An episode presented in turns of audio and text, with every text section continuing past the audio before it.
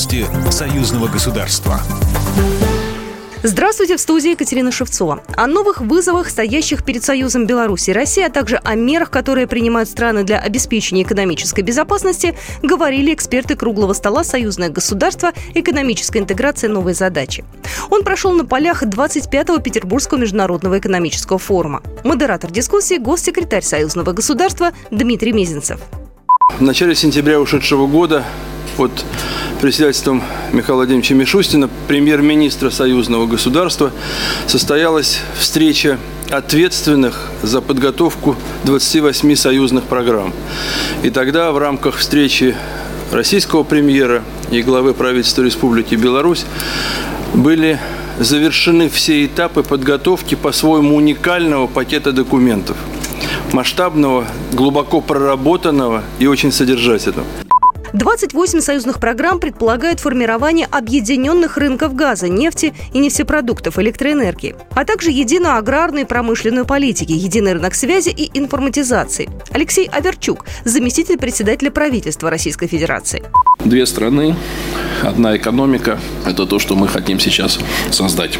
Очень активно идет работа по реализации 28 союзных программ. Они разложены на 983 мероприятия. Процесс выполнения союзных программ отслеживается в автоматизированной системе. Причем к этой автоматизированной системе имеет доступ как с российской стороны, так и с белорусской стороны.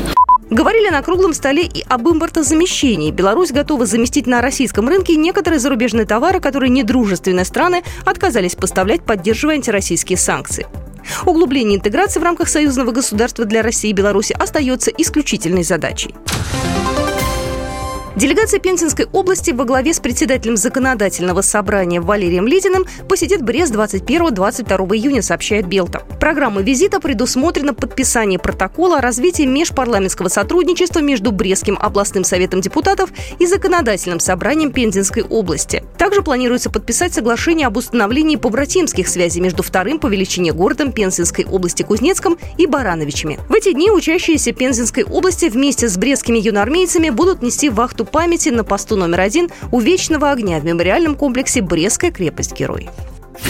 Программа произведена по заказу телерадиовещательной организации Союзного государства. По вопросу размещения рекламы на телеканале «Белрос» звоните по телефону в России 495-637-6522. В Беларуси +375-44-759-37-76. Новости Союзного государства.